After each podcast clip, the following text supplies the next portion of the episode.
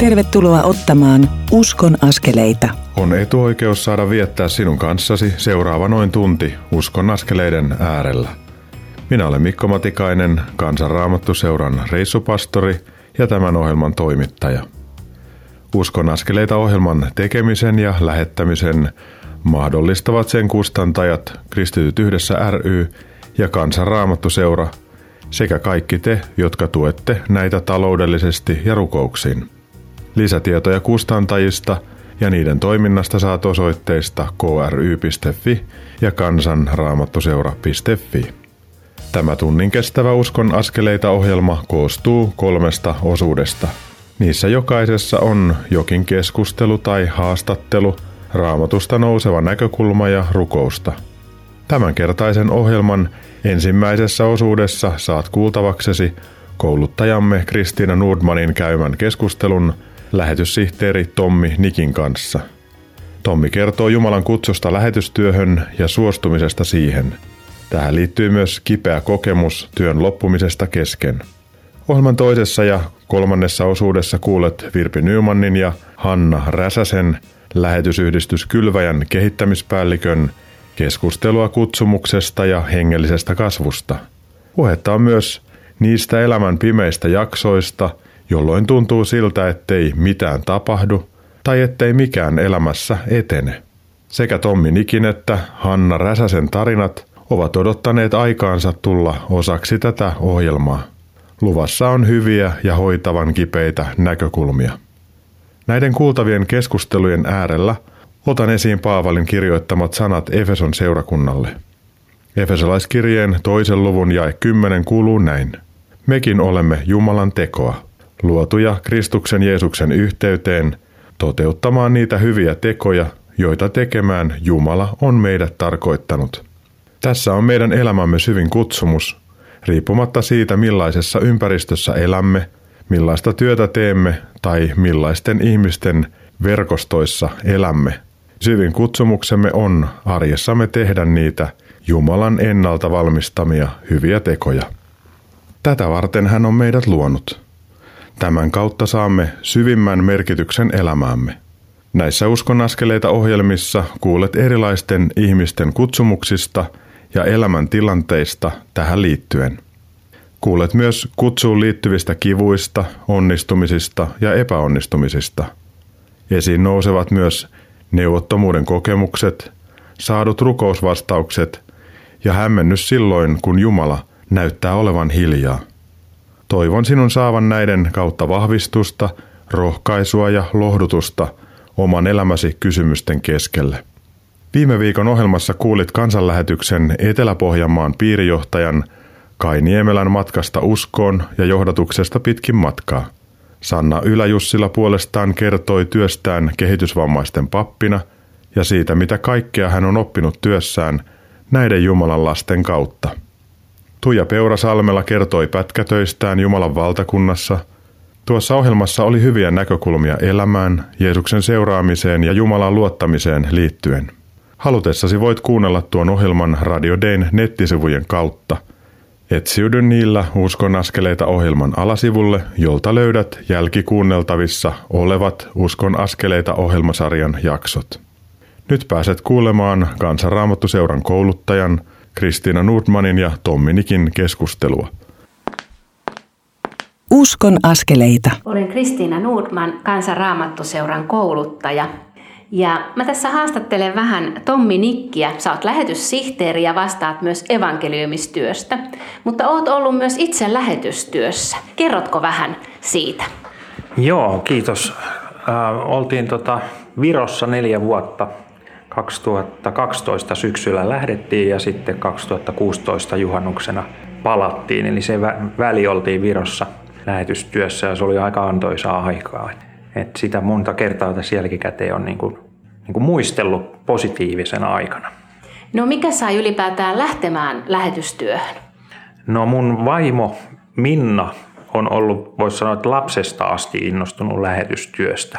Ja sitten mä oon ehkä taustaltaan sellainen niin kuin maalaisjuntti, joka on vähän sellainen jähmeempi. Ja mä oon ollut alun alkaen sitä mieltä, että mä en koskaan lähetystyöhön lähde. Et sellainen hyvin perinteinen näkökulma. Ja aikanaan kun alettiin Minnan kanssa seurustelemaan, niin jo taisi olla ensimmäinen tai toinen viikko, kun Minna kysyi, että miten toi lähetystyö. Ja silloin mä sanoin, että ei missään tapauksessa. Että peruskouluaikana oli hirveän vaikea oppia mitään kieliä. En toisaalta nähnyt, että miksi niitä edes oppia. Et siihen aikaan niin kuin maalaisyhteisössä se kulttuuri oli vähän sellainen, että mihin niitä kielen opiskeluita tarvii. Ja sitä kautta sitten myös englannin opettaja, niin kuin, että no sulla ei ole tähän hommaan yhtään lahjoja, niin se ehkä oli sitten sellainen viimeinen niitti, että mä en kieliä sitten koskaan opi. Että. No mikä ihme sai sitten Jumalan muuttamaan tämmöisen kovapäisen suomalaisen miehen pään? No tässä oli montakin vaihetta. Että yksi vaihe oli sellainen, että rakennettiin omakotitaloa ja sitten oltiin nurmikot kylvetty ja puut istutettu ja rouvan kanssa käveltiin siinä tontin ympäristöä läpi ja katteltiin, mitä oltiin saatu aikaa ja sitten mä sanoin Minnalle, että no tässä tämä meidän lähetystyö nyt on, että me ollaan täällä näin ja että tämä tarkoittaa, että pysytään täällä. Tämä oli ehkä 2010 tai 2009 jossain siinä korvilla ja sitten seuraavana syksynä tehtiin sellaista Imake-projektia, mikä oli Mikkelin hiippakunnan tällainen projekti lähetystyön hyväksi. Ja sitten niin kuin tässä Kouvolan seurakuntien nuorisotyön väki teki sitä. Ja mä olin siinä itse mukana ja sen projektin aikana mä sytyin niin kuin asialle. Sitten ehdotin Minnalle taas, että mitäs jos me kuitenkin vähän mietittäisiin tätä asiaa uudestaan. Ja sitten oltiin vuoden vaihteessa loppiaisen tietämillä ensimmäisissä haastatteluissa.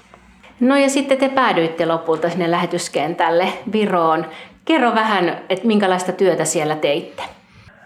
No Minna teki tota, lasten ja nuorten kanssa pääasiassa töitä sekä sitten kehitysvammaistyötä ja sitten mulla oli niin kuin pieni siivu nuorisotyötä ja sitten musiikkityötä.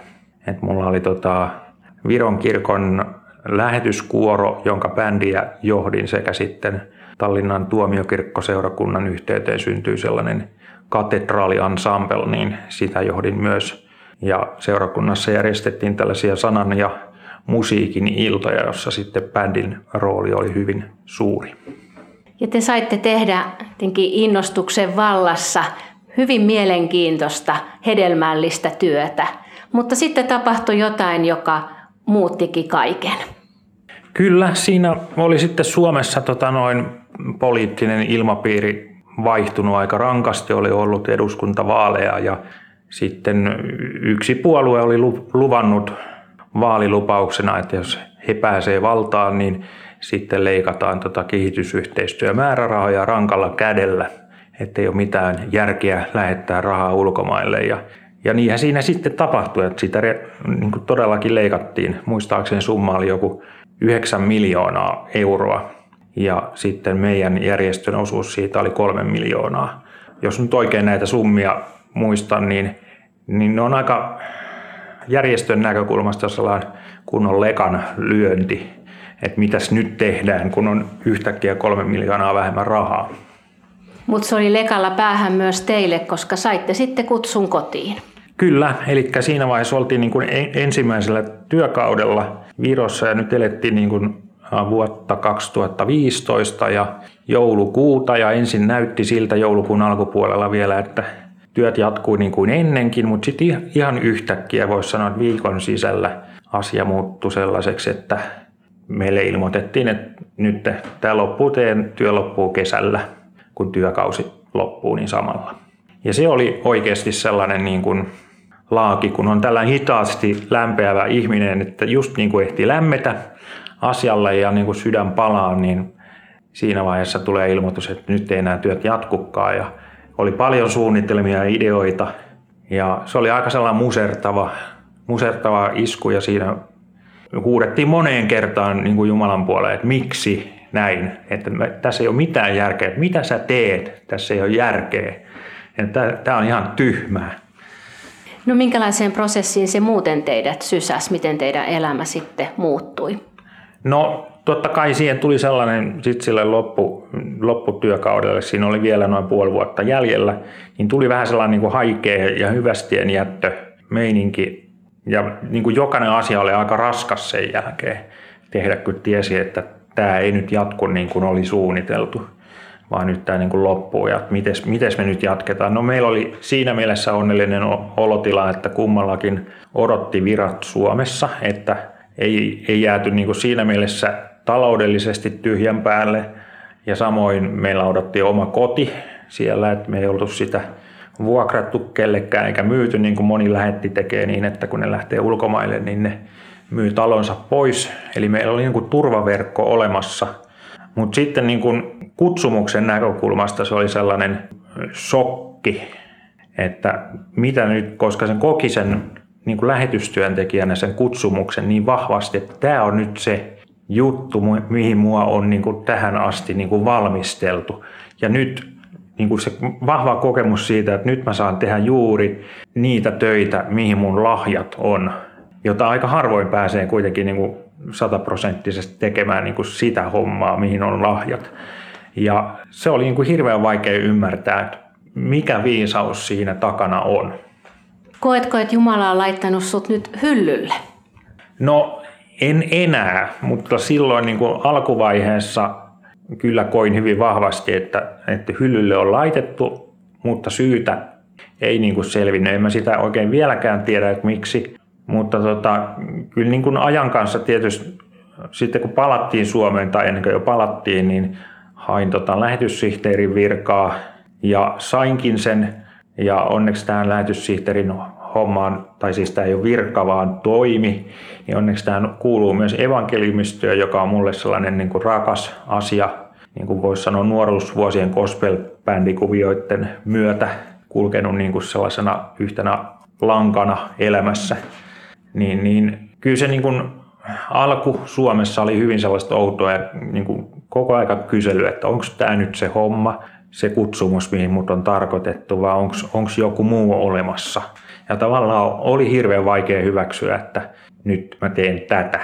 Ja sellaista niin kuin jatkuvaa kamppailua niin kuin Jumalaa vastaan, että tässä on nyt varmaan tapahtunut joku moka. Ja kaikki mitä tapahtuu, niin tapahtuu aina kuitenkin Jumalan sallimana, että voi myös tapahtua mokia tai virheitä. Ne ei ole välttämättä niin kuin Jumalan tekemiä, mutta Jumala sallii ne jostain syystä. Mutta mä en vieläkään tiedä, miten niin kuin se asianlaita on. Mutta nyt mä oon niin kuin reilussa kolmessa ja puolessa vuodessa hyväksynyt sen, että, että nyt se lähetystyöaika on ohi. Ja nyt mulla on niin kuin toiset kuviot. Nyt on, niin kuin voisi sanoa, että on päässyt siitä tietynlaisesta katkeruudesta, mikä siihen alkuvaiheeseen etenkin liittyy, niin siitä on päässyt pois. Mutta tota, edelleenkin niin kuin hyvin herkästi nousee ne tunteet pintaan, mitkä liittyy siihen. Jos niitä alkaa muu, niin kuin muistelemaan, niin sitten ollaan aika äkkiä niissä tunteissa ja sitten liikuttuu. Ja tämä on rehellistä pohdintaa siitä, minkälaisiin prosesseihin me joudutaan elämän eri vaiheissa, kun meiltä otetaan pois jotain semmoista, mikä on merkityksellistä ja tärkeää. Jäädään kyselemään, että mikä Jumalan tahto on tässä kaikessa, mikä hänen suunnitelmansa on.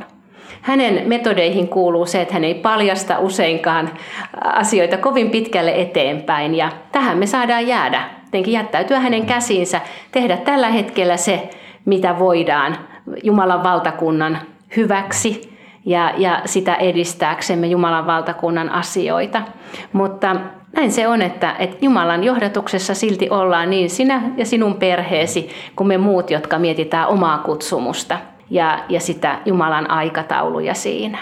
Kiitos sinulle Tommi ja onko vielä jotain, mitä, mitä haluat tähän päätteeksi sanoa? No kaksi asiaa. Ensimmäinen on se, että Jumala näyttää niin kuin askeleen kerrallaan. Yksi salmikin niin kuin puhuu tästä.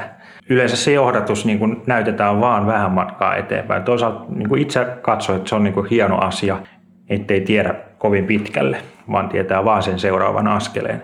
Ja sitten toinen asia, minkä mä haluan lähetystyön ystävänä niin kuin tuoda esille, on se, että lähetit tarvii rukousta lähetyskentällä, mutta ehkä erityisesti siinä vaiheessa, kun ne palaa Suomeen syystä tai toisesta, niin tota, ne tarvii niin kuin esirukousta silloin vielä enemmän kuin siellä lähetyskentällä. Koska ne tunnelmat voi olla, vaikka olisi ihan suunnitellustikin palattu, niin ne voi olla hyvinkin sekavat. Tämä on hyvä muistutus meille kaikille, jotka rukoillaan lähetystyöntekijöiden ja lähetystyön puolesta. Että kannetaan heitä silloin, kun he ovat kentällä, mutta, mutta myös erityisesti silloin, kun he palaavat Suomeen. Kiitos Tommi, siunausta sinulle. Kiitos. Kiitos Kristiina Nordman ja Tommi Nikki tästä keskustelustanne. Koska Tommi sanoi lopuksi kaksi tärkeää asiaa, niin rukoilemme nyt niiden puolesta. Rakas Herramme ja vapahtajamme Jeesus Kristus, me tuomme oman elämämme sinun eteesi ja pyydämme johdatustasi kaikkiin asioihimme. Näytä meille askel kerrallaan, millaisia askeleita meidän olisi hyvä nyt ottaa. Anna meille luottamusta ottaa johdattamiasi askeleita yhden kerrallaan, vaikka emme aina tiedä, minne ne meitä vievät. Lisää isä meissä uskoa, toivoa ja rakkautta. Haluamme rukoilla kaikkien lähetystyötä tekevien puolesta ulkomailla ja kotimaassa.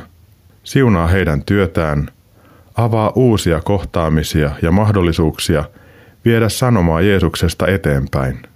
Siunaa heidän perheitään ja olemistaan. Isä, rukoilemme tänään erityisesti niiden lähettien puolesta, jotka ovat palaamassa kotimaahan tai ovat muuten muutosten keskellä. Anna apusi ja johdatuksesi. Varjele heitä ja meitä kaikkia vaipumasta epätoivoon elämämme haasteiden keskellä. Ole meidän turvanamme. Ota meidät käyttöösi ja tee kauttamme niitä tekoja, joita haluat meidän tekevän. Jeesuksen nimessä näitä pyydämme. Aamen. Kuuntelemme seuraavaksi kotiin palaajien kappaleen Kaikki on hyvin.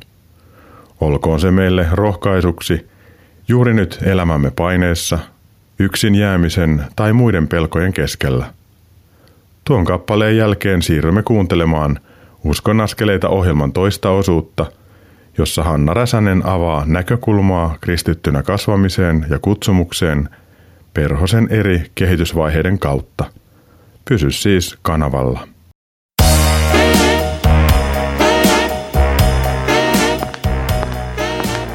Kuuntelet Uskon askeleita ohjelman tallennetta, joka ei tekijän oikeudellisista syistä sisällä ohjelmassa soitettua musiikkia. Nyt siirrymme ohjelman toisen osuuden pariin. Kuuntelet Uskon askeleita ohjelmaa, jonka tuottavat Kristityt yhdessä ry ja Kansanraamattu seura. Lisätietoa löydät osoitteista kry.fi ja kansanraamattuseura.fi. Hienoa, että pysyit näillä rakkailla radiodein taajuuksilla ja kuuntelet Uskon askeleita ohjelman toista osuutta. Minä olen Mikko Matikainen, Jumalan juoksupoika, reissupastori ja tämän ohjelman toimittaja. Ohjelman ensimmäisessä osuudessa kuulit Tomminikin kertomuksen siitä, miten hämmentävää voi olla se, että ensin suostuu Jumalan kutsuun ja lähtee lähetystyöhön, ja sitten tuo työ näyttää päättyvän kesken. Kotiin palaajien laulussa kuulimme pyynnön Pidä musta huolta. Se on hyvä huokaus Jumalan puoleen elämämme haasteiden ja kysymysten keskellä. Tuohon samaan pyyntöön liittyy tavallaan myös suostuminen Jumalan käsiin ja elämään elämän eri vaiheita läpi yhdessä Jumalan kanssa ja häneen luottaen. Tähän liittyen pääsemme nyt kuulemaan kouluttajamme Virpi Nymannin ja lähetysyhdistys Kylväjän kehittämispäällikön Hanna Räsäsen keskustelua kristityn kutsumuksesta ja kasvusta. Uskon askeleita. Tässä on Virpi Nyman. Mä oon tällä hetkellä Oruon myllyllä naisten päivillä. Täällä on mukavasti ollut porukkaa kasassa ja päiväkävijöitäkin on ollut. Ja mulla on ollut yhteinen ilo olla tämmöisessä työtehtävässä Hanna Räsäsen kanssa. Hanna, lämpimästi tervetuloa Uskoaskeleita ohjelmaan. Kiitoksia Virpi, ilo olla tässä hetkessä kanssasi. Mitäs Hanna sä oikein teet työksessä ja mistä sä tuut? Olen lähetysyhdistys Kylväjässä kehittämispäällikön tehtävissä tällä hetkellä. Ja teen työtä kotoa käsiin Lemiltä, joka on siis Etelä-Karjalan ja koko Suomen tärkeä paikka. Mutta myös sieltä tietysti sitten Tikkurilan toimistoon matkustan. Eli nyt ollaan käytännössä aika lailla sinun kotikulmilla, kun ollaan täällä Parikkalassa. Kyllä vain. Syntymäseutu on Kiihtelysvaara ja nyt kun asun Lappeenrannassa, niin Oromylly on kätevästi tässä puolessa välissä. Ja Oromylly on tärkeä paikka ollut koko minun elämän aikana ja siksi tänne on aina hirveän kiva tulla. Sulla on ollut semmoinen mielenkiintoinen teema tässä, mitä olet kuljetellut omissa opetuksissasi. Ja perhosen tarina jollakin tavalla tähän liittyy. Miten tämä ajatus sai alkunsa, että jostakin pienestä munasta tulee toukka ja toukosta tulee perhonen? Mistä tämä prosessi sinulla alkoi?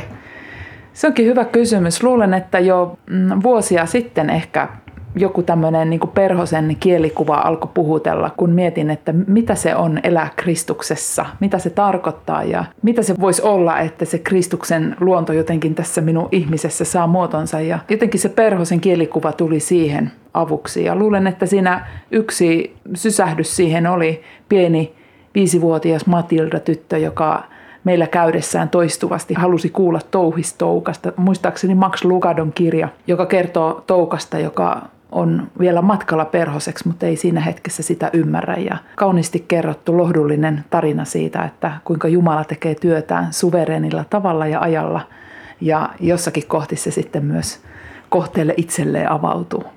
Tämä Touhistoukan tarina kuulosti kauhean mielenkiintoiselta, kun sitä kerroit, että hän pohdiskeli sitä omaa matkaansa ja vertaili itseänsä muihin. Niin, sitä touhis, toukka menee niillä toukan jaloillaan ympäriinsä ja silti kuitenkin jotenkin sisällä on se kyty, että, että ei ole niin kuin sopivanlainen. Hän katsoo, että muurahaiset näyttää olevan omassa tekemisessään ihan kotonaan. Ne tietää, mitä ne tekee ja ei ne pyri mihinkään muuhun. Mutta hänellä on se kysymys, että kuka hän on ja, ja miksi hän on tulossa. Se joku kaipuu tai kysymys tekee sen levottomuuden ja hänellä on viisas ystävä, joka joka ilta sanoo hänelle, että odota, ole kärsivällinen, ei ole vielä tullut ilmi, mikä sinusta tulee. Ja tästä hän saa niin kuin levon ja rauhan odottaa, kunnes sitten tulee se aika, että hän rupeaa punomaan seitistä koteloa ja, ja on koteloitumisen aika. Ja ennen sitä toukkavaihetta on myöskin se munavaihe. Ja kerroit aika jänniä asioita myöskin siitä munan prosessista. Avaatko sitä vähän? Joo, todella. Ähm, vähän piti perhoseen sitten perehtyä ja en ole nyt mikään biologi tässä enkä perhostutkija, mutta sen ymmärsin, että jokainen perhoslajike munii erilaisia munia, joku yksitellen sinne tänne, joku ryhmään. Sekin on sisäsyntyinen, totta kai perhonen ei käy perhosen korkeakoulua osatakseen tehdä sen, vaan se on joku vietti, joka siellä sisällä elää ja se vaan tapahtuu. Ja jotenkin kun ajattelee sitä kristityn kasvua, niin monesti on jotenkin semmoinen ajatus, että pitäisi heti olla se perhonen, se, joka jotenkin on oivaltanut kaikki ja kaikki on valmiina, mutta itselleni oli tärkeää tajuta, että jokaisella vaiheella on oma merkityksensä. Ja se, se muna, se on itse asiassa, perhosen muna on niin kaunis, monenkin perhosen muna, että jos se olisi suurempi, siitä voisi tehdä jopa koruja. Ja, ja se on taitavasti sijoiteltu jotta sen elinolot olisi mahdollisimman hyvät. Ja kun siihen perehdyin, niin tajusin, että jo se kohta, kun kaikki on vielä minulta itseltäkin niin kuin näkymättömissä ja on ikään kuin maan alla ja, ja uinumassa, niin sekin vaihe on merkityksellinen ja tärkeä. Mutta sitten siinä munassa on pieni reikä, josta se siemen voi tulla sisään ja se voi hedelmöittyä. Ja sittenhän se tulee kutsutuksi aivan uuteen aikaan. Eli alkaa prosessi, vaihettainen prosessi, jossa se hedelmöittynyt muna alkaa vaan tapahtua se, mikä on, on välttämättä tapahtuva ja, ja se muuntautuminen alkaa. Ja ilman, että se muna päättää sitä itse tehdä. Ja jotenkin kun tätäkin vaihetta mietin, niin ajattelin, että niin, että me, me ollaan kutsuttu liittoon Jumalan kanssa ja, ja Jumalan sanan siemen on meihin kylvetty ja me on kasteessa saatu tulla liitetyksi Jumalan liittoon. Ja se siemen, se tietää päämääränsä, se tietää mikä sen tehtävä on. Ja sitten miten se on, että se saa tapahtua, että se prosessi lähtee liikkeelle. Aika moni saattaa pitkäänkin kokea olevansa aivan se uinuva muna, jossa ei vielä mitään kasvumerkkiä näy. Mutta sitten Jumalan armosta me tullaan niihin taitekohtiin, jolloin entistä jää pois ja, ja seuraava vaihe kutsuu. Ja, ja niin käy sitten munalle myös, että se alkaa vähitellen kasvattaa jalkoja, vartta, lähteä liikkeelle, saa uuden ulottuvuuden. Mutta se kaikki tapahtuu sen vuoksi, että sen sisällä on se hedelmöitys ja, ja, ja se elämä, joka tietää mitä tehdä. Mitä tämä munavaihe puhuu sinulle siitä niin kuin meidän kristityn kasvusta? Niin, just ajattelin sitä, että kyllä, kyllä kaikki se tulee meidän ulkopuolelta. Ajattelin jopa sitä, että myös luomakunnasta sitä, että jos ajattelee lintuja tai kasveja, että ne todella tietävät mitä tehdä ja, ja se elämä vaan tapahtuu niissä, niin samalla tavalla se on täysin Jumalan työ, että se kristityn identiteetti minussa kasvaa. Se on minun ulkopuoleltani ja sillä ei ole mitään tekemistä minun kanssa, mutta toisaalta ilman sitä Jumalan työtä en voisi millään tavalla löytää omaa kristillistä identiteettiäni. Ja minä saan olla ikään kuin raamit ja kehys sille, että Jumalan elämä ottaa paikkansa minussa. Ja tavallaan se perosen muuntautumisen prosessi puhuu mulle siitä, että, että samalla tavalla Jumalan sana, sanan kautta Jumalan taivaallinen ulottuvuus, todellisuus etsiytyy tähän, inkarnoituu tänne maan päälle. Hän tarvitsee raamin ja puitteen ja me olemme se raami ja puite, missä Jumala ikuinen suunnitelma etsii tietään tähän maailmaan. Mutta se ei ole lineaarinen suora tie, vaan se on vaiheittainen tie ja jokaisella vaiheella matkan varrella on oleellinen merkityksensä. Me haluttaisiin jotenkin olla heti rohkeita lentämään, niin kuin tänään puhuttiin, mutta munasta ei voi tulla suoraan perhonen. Tarvii koko se kasvuvaihe siinä välissä. Ensin on muna, joka hedelmöittyy, kasvu lähtee liikkeelle. Sitten tulee se toukkavaihe ja toukka kulkee ja syö ja syö. Ja monta kertaa pistää omat kuorensa uusiksi, koska sehän kasvaa koko ajan. Kyllä. Etsii sitä tietään ja sitten tulee se kotelovaihe. Hmm. Mitäs pitkään se perheen kotelovaihe kestää? Perhosen kotelovaihe ymmärtääkseni voi kestää tunneista jopa vuosiin, mutta toki en ole asiaan perehtynyt tarkemmin, mutta että eri mittaisen ajan ja, ja kotelovaihe on se, jolloin mitään ei tapahdu. Se on liikkumatta, syömättä, mutta kotelonkin toukka osaa tehdä hyvän sijaintiin, jossa se on mahdollisimman turvassa. Ja, ja mielenkiintoista on se, että siellä kotelon sisällä toukasta tippuu pois niitä, niitä osia, mitä se ei myöhemmin tarvitse. Ylimääräiset jalat, purukalusto. Nyt ei tarvita enää hampaita, mutta perhonen tarvitsee pillin, millä se voi imeä uutta ravintoa. Mietin tätäkin, että me, me myös kasvaessamme jotenkin kenties opimme nauttimaan, syömään ja tulemaan ravituksi Jumalan sanasta uudella tavalla, että ensin tarvitsemme maitoa ja sitten, sitten jotain muuta. Ja, ja näin myös silmät. Perosalle kehittyy silmät, jolla, jo, jolloin sen näkökenttä laajenee. Eli toukan silmät näkee kapeammin, mutta perhosen silmät laajemmin. Eli kotelon sisällä pimeydessä, hiljaisuudessa tapahtuu niitä muutoksia, mitä sitten tarvitaan siitä eteenpäin, kun on aika lentää. Kiitos Virpi ja Hanna tästä. Keskeytän tämän mielenkiintoisen keskustelun, jotta pääsemme hieman rukoilemaan esiin nousseiden asioiden puolesta – Ohjelman kolmannessa osuudessa kuulet tämän keskustelun loppuosan. Hanna Räsänen puhui niistä muutoksista, joita toukassa tapahtuu kotelovaiheessa. Koteloituneesta toukasta karsiutuu pois perhoseen kuulumattomia osia, asioita, joita enää ei perhonen tarvitse. Tilalle kasvavat siivet, meden imemiseen soveltuva putki tai vastaava, ja myös silmät muuttuvat – Uudistuneita silmiä tarvitaan hahmottamaan tilaa uudella tavalla, kun entinen toukka alkaa lentää perhosena. Muutos on valtava ja tapahtuu pimeässä kotelossa, poissa ihmisten katseelta. Tässä yhteydessä huomaan ajattelevani raamatun miehiä ja naisia, jotka ovat olleet oman kutsumuksensa äärellä. Monet heistä ovat joutuneet kamppailemaan tai olemaan ikään kuin sivussa kaikesta ja pimeässä näkemättä elämäänsä eteenpäin. Mooses oli erämaassa valmistautumassa tehtäväänsä.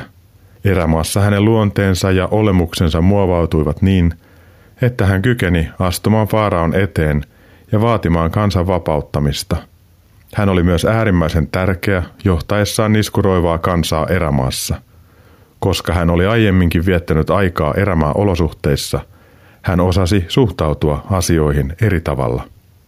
Luukkaan evankeliumin neljännen luvun alussa kohtaamme tilanteen, jossa Jeesus on Johannes Kastajan kasteen jälkeen täynnä pyhää henkeä. Pyhä henki johdatti kuitenkin Jeesuksen erämaahan 40 päiväksi paholaisen kiusattavaksi. Tämä oli ilmeisesti tarpeen, kun Jeesus valmistautui tehtävänsä. Herramme kesti perkeleen kiusat Jumalan sanaan luottaen ja pyhän hengen avulla. Olihan hän, kuten luvun alussa sanottiin, täynnä pyhää henkeä, kun hän meni erämaahan. Erämaasta tullessaan ja kiusaukset kestäneenä Jeesuksesta sanotaan, että hän oli nyt täynnä pyhän hengen voimaa. Valmistautumisen aika päättyi ja tästä alkoi Herramme julkinen toiminta, julistaminen, parantaminen ja oleminen ihmisten kanssa. Joskus Jumalan johdatus vie tai sallii meille matkan pimeyteen, kipuihin ja kiusauksiin. Tuossa pimeydessä sitten olemme ja elämme näkemättä kunnolla eteenpäin. On toukkakotelon kaltainen pimeys, jossa joudumme olemaan.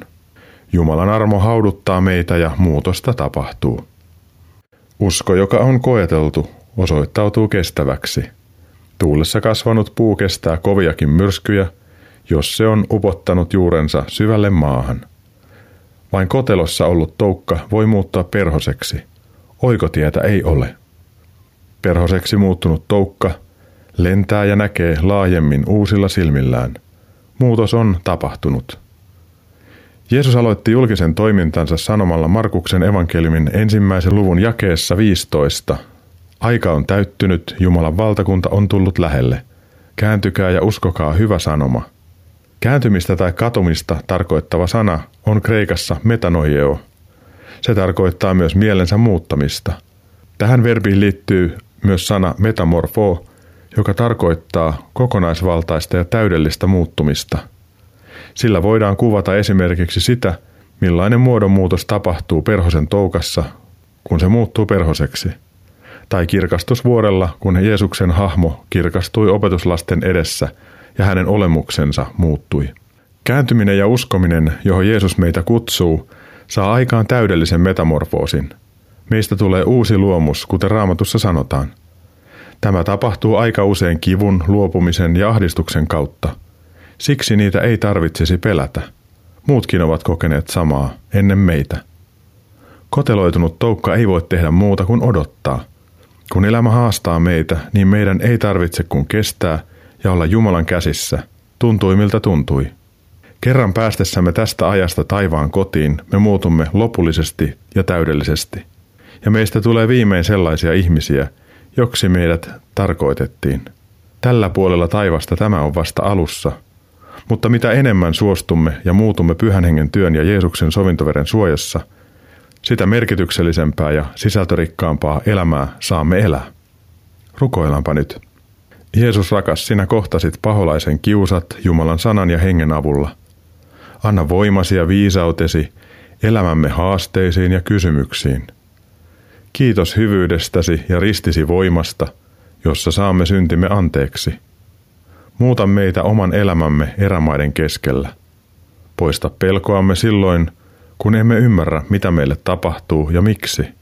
Auta meitä näkemään laajemmin ja näkemään itsemme ja toisemme sinun rakkautesi valossa. Anna uskoa, toivoa ja rakkautta elämämme ja koronan aiheuttamien haasteiden keskellä. Tätä pyydämme Jeesus nimessäsi. Aamen. Seuraavaksi kuuntelemme Juha Tapion laulamana kappaleen Muutoksen aika. Sen jälkeen kuulet Uskon askeleita ohjelman kolmannessa osuudessa lisää Hanna Räsäsen ajatuksia kristityn elämästä ja kasvusta perhosen kehitysvaiheiden kautta. Hanna avaa lisää kotelovaiheeseen liittyvästä pimeydestä ja muodonmuutoksesta. Pysy siis kanavalla, kun Uskon askeleita ohjelma kohta jatkuu.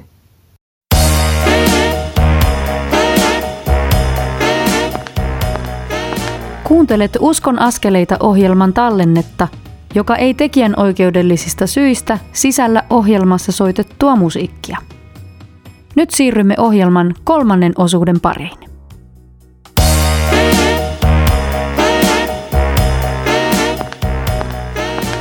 Uskon askeleita. Tervetuloa takaisin Uskon askeleita ohjelman kolmannen osuuden pariin. Minä olen Mikko Matikainen, Kansan Raamattuseurassa työtään tekevä reissupastori ja tämän ohjelman toimittaja. Ohjelman tekemisen mahdollistavat sen kustantajat Kristityt yhdessä ry ja Kansanraamattuseura sekä kaikki te, jotka tuette taloudellisesti ja rukouksin ohjelman kustantajia. Lisätietoja kustantajista ja niiden toiminnasta saat osoitteista kry.fi ja kansanraamattuseura.fi. Tässä ohjelmassa olet kuullut Tommi Nikin kutsusta lähetystyöhön, evankelmin työn tekemisestä Virossa ja sen yllättävästä katkeamisesta rahoitusleikkausten takia. Tämä toi elämään kipeän kokemuksen siitä, että elämä laitettiin ikään kuin hyllylle. Tuli pimeyden ja näköalattomuuden hetki. Tästä nikit ovat päässeet eteenpäin palattuaan Suomeen, mutta silti tietynlainen haikeus on elämässä mukana. Tommi tiivisti puheenvuoronsa loppuun hienosti kaksi asiaa, joita hän halusi painottaa. Ensiksi lähetyssihteerinä toimiva Tommi Nikki halusi painottaa sitä, että me olemme Jumalan johdatuksessa. Hän haluaa johdattaa meitä. Jumala näyttää asioita meille vain yhden askeleen kerrallaan. Johdatus näytetään vain pienen matkan pätkissä. Johdatus myös toteutuu, kun otamme tuon yhden askeleen kerrallaan. Me myös muutumme tällä matkalla. Toinen asia, jonka Tommi otti esiin, oli se, miten lähetit tarvitsevat rukousta ollessaan lähetyskentällä, mutta erityisen paljon he tarvitsevat rukousta palatessaan Suomeen syystä tai toisesta tai ollessaan keskellä suuria muutoksia. Mielestäni tämä Tommin kokemus oli aivan erinomaisen hyvä tausta lähetysyhdistys Kylväjän kehittämispäällikön Hanna Räsäsen opetukseen kristityn kasvun vaiheista, joista hän puhui perhosen kehitysvaiheiden kautta – Tuo Hannan puhutteleva opetus antoi minulle ajatuksia, joita jaoin ohjelman toisessa osuudessa liittyen tuohon kotelovaiheeseen. Nyt pääset kuulemaan, miten Hanna jatkaa omaa opetustaan ja ajatustaan kouluttajamme Virpi Nymanin kanssa keskustellessaan. Virpi aloittaa tämän jakson erittäin hyvällä kysymyksellä. Uskon askeleita. Voisiko tämä kotelovaihe olla kristityn elämässä sitten se jonkinlainen pimeä vaihe tai erämaavaihe, niin kuin sitä myöskin sanotaan.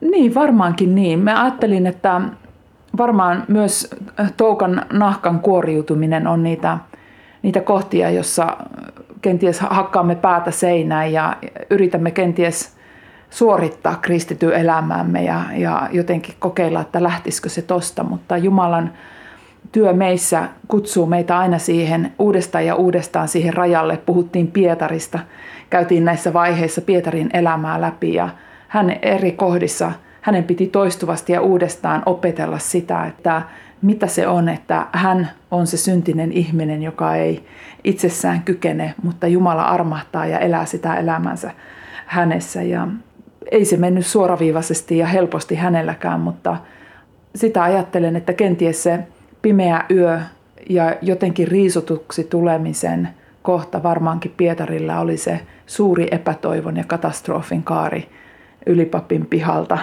sen jälkeen, kun hän on ystävänsä pettänyt ja, ja sitten Jeesus on kuollut ja kaikki näyttää menevän aivan, aivan tuhoon ja hän ei varmaankaan hahmota kovin selkeästi, selkeästi että miten, miten tästä eteenpäin. Kaikki on, hän on ikään kuin pelannut korttinsa väärin ja on kerta kaikkiaan tyhjiin raukeamisen aika. Sitten sille toukalle tulee myöskin se uusi vaihe. Aika kotelon sisällä loppuu ja perhosen on aika tulla esiin.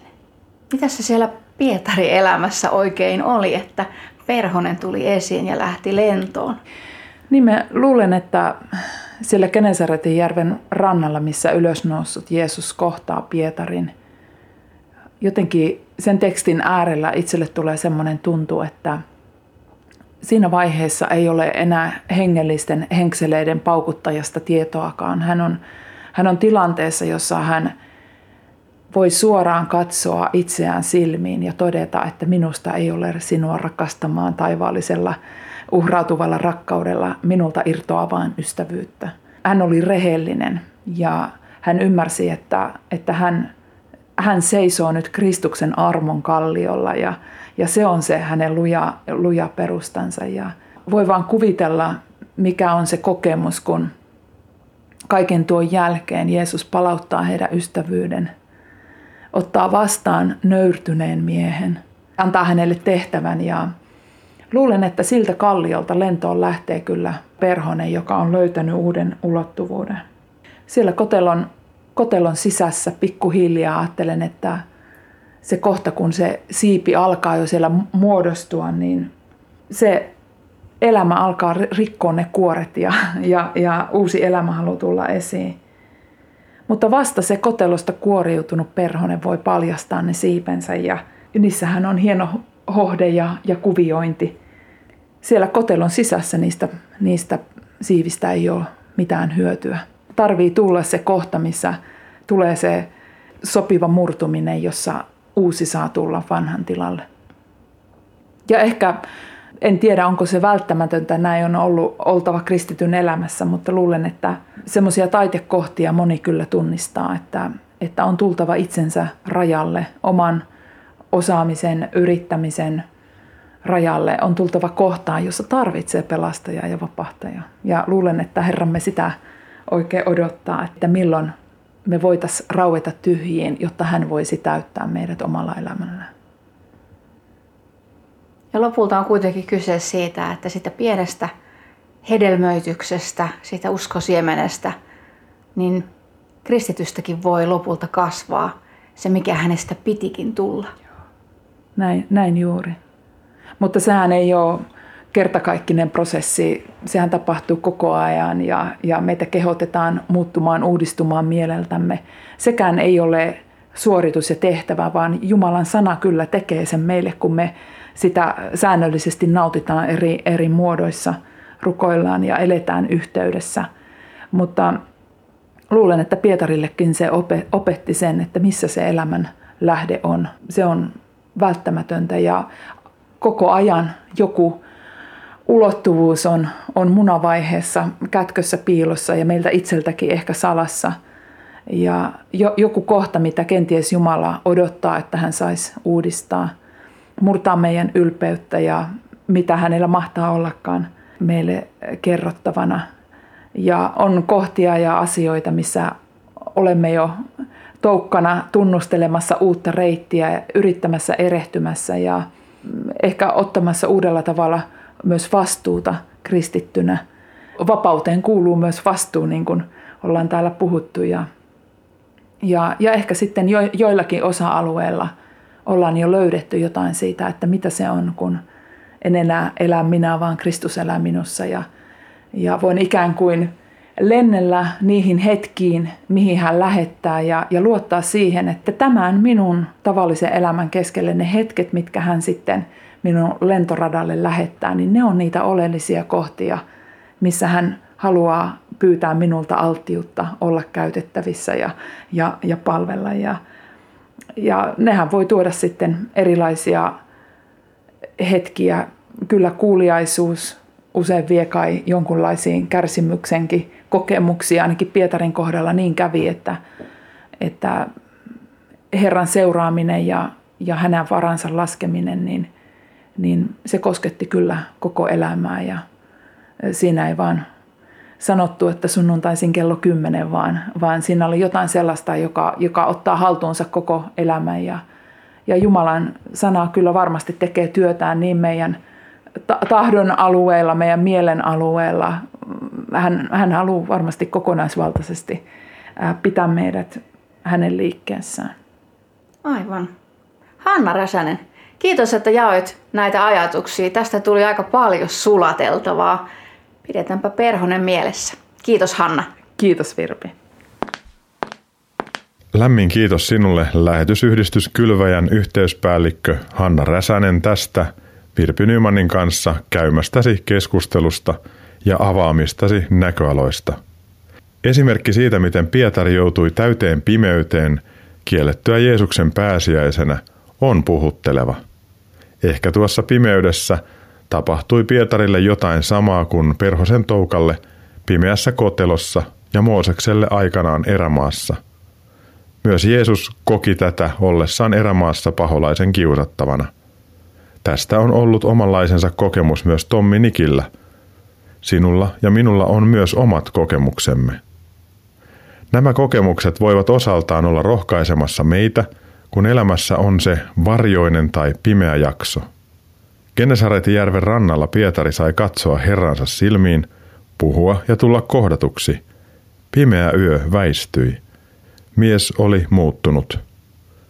Nyt hän oli valmis näkemään laajemmin ja toimimaan alkuseurakunnan johtajana. Hänen sydämensä oli myös pehmennyt toisia ahtaalla olevia kohtaan. Hänestä oli tullut enemmän ihminen, joka luotti myös pyhän hengen johdatukseen. Hannan havainto siitä, että elämässämme on asioita, jotka saattavat olla eri vaiheessa, on myös todella hyvä. Joissain asioissa olemme päässeet jo pidemmälle ja toisissa asioissa olemme vasta ihan ensimmäisissä askelissa. Nämä prosessit jatkuvat koko elämämme ajan. Tämä on raastavaa, mutta toisaalta myös aika lohdullista. Olemme kesken, mutta samalla valtavan rakastettuja taivaassa ja toivottavasti myös maan päällä. Jeesus oli täynnä henkeä mennessään pyhän hengen johdattamana erämaahan paholaisen kiusattavaksi, ja tullessaan erämaasta Herramme oli täynnä pyhän hengen voimaa. Ajattelen tätä niin, että ahdistuksen ja pimeän ajan jälkeen myös meissä voi olla pyhä hengen voimaa. Voimme hengen voiman avulla olla auttamassa ja rohkaisemassa toisia ihmisiä eteenpäin omassa elämässään ja kestämään elämään kuuluvat myrskyt paremmin. Paavali puhui pyhällä hengellä täyttymisestä Efesolaiskirjeen 5. luvun jakeissa 17-20. Älkää olko järjettömiä, vaan ymmärtäkää mikä on Herran tahto. Älkää juopuko viinistä, sillä siitä seuraa rietas meno, vaan antakaa hengen täyttää itsenne. Veisatkaa yhdessä psalmeja, ylistysvirsiä ja hengellisiä lauluja – Soittakaa ja laulakaa täydestä sydämestä Herralle ja kiittäkää aina ja kaikesta Jumalaa, Isää meidän Herramme Jeesuksen Kristuksen nimessä. Alkukielessä tuo ajatus siitä, että antakaa hengen täyttää itsenne, on sellaisessa verbimuodossa, joka ei kuvaa yhden kerran tapahtuvaa täyttymistä, vaan se kuvaa jatkuvaa kokoaikaista täyttyilemistä. Kyse on siis siitä, että olemme jatkuvassa vuorovaikutuksessa – pyhähengen kanssa ja annamme hänelle mahdollisuuden kirkastaa Jeesuksen rakkautta meitä ja muita ihmisiä kohtaan koko ajan. Eräs tie tähän on se, että laulamme ja soitamme Herralle lauluja täydestä sydämestämme, kiitämme Jumalaa kaikesta ja kaikesta huolimatta Jeesuksen nimessä. On aivan upea, että Paavali mainitsee kolmenlaisia lauluja, psalmeja, ylistysvirsiä ja hengellisiä lauluja – Musiikkityylit ja tavat voivat vaihdella, mutta kohde ja vaikutus pysyvät samoina. Jos et ole laulaja, niin silloin on kysymys asenteesta, siitä, että haluat elää kiitoksen kautta lähellä Jumalaa. Rukoillaan yhdessä. Tule pyhä henki ja täyttele sinä meitä elämämme haasteiden keskellä jatkuvasti. Kiitos, että olet myös iloissamme mukana. Kiitämme niistä hyvistä hetkistä ja kokemuksista, mitä meille olet antanut, ja kiitämme, että olet läsnä silloinkin, kun emme koe mitään erityistä. Ole sinä voimamme, silloinkin kun meillä ja meissä on pimeää. Auta kestämään elämän erilaisia prosesseja ja epävarmuutta. Auta meitä muuttumaan tahtomallasi tavalla. Tee meistä rakkautesi välikappaleita. Paikkaa meissä olevat säröt jotta hyvyytesi ei valuisi lävitsemme hukkaan. Kiitos Jeesus siitä, että sinä ymmärrät meitä ja rakastat. Avaa yhteyttä sinuun ja lähellemme uskomiisi ihmisiin. Tätä pyydämme Jeesuksen nimessä. Aamen. Nyt on tullut aika antaa muutama ajatus tai virike tähän alkaneeseen viikkoon. Yksi, turvaudu Jumalaa ja luota hänen johdatukseensa silloinkin, kun se hämmentää sinua. Ota askel kerrallaan – Älä murehdi liikaa. 2. Rukoile lähettien puolesta, kun he ovat kentällä, ja erityisesti silloin, kun he ovat palaamassa kotimaahan. Muista ihmisiä, jotka elävät elämässään muutosvaihetta. 3. Pyydä pyhää henkeä jatkuvasti täyttelemään sinua, jotta usko Jeesukseen saa sinussa vahvistua ja hän saa ottaa sinussa muotoa. 4. Tee jotain mukavaa, jotta elämässäsi säilyy keveyttä ja Jumalan tarkoittamaa iloa. Nämä mainitut virikkeet löydät ohjelman loputtua myös Uskon askeleita Facebook-seinältä. Nyt kuulun ohjelman voit kuunnella uusintana lauantaina kello 18 tai sunnuntaina aamuyöllä kello 02. Ohjelman sisältö tulee myös jälkikuultavaksesi ilman musiikkeja Radio Dayn nettisivujen kautta. Dayn sivuilta löytyy Uskon askeleita ohjelman alasivu, jolta löydät kuunneltavissa olevat Uskon askeleita ohjelman jaksot. Minä Mikko Matikainen kiitän sinua tämän Uskon askeleita ohjelman kuuntelusta. Toivotan sinulle hyviä uskon askeleita sekä rohkeutta suostua Jumalan johdatukseen elämäsi erilaisissa vaiheissa. Uusi Uskon askeleita ohjelma lähetetään jälleen tulevana maanantaina kello 21.40. Ensi viikkoon, moi moi!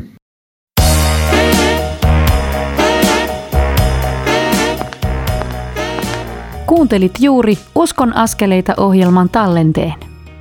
Tekijän oikeudellisista syistä tämä tallenne ei sisällä ohjelman lopuksi soitettua musiikkia.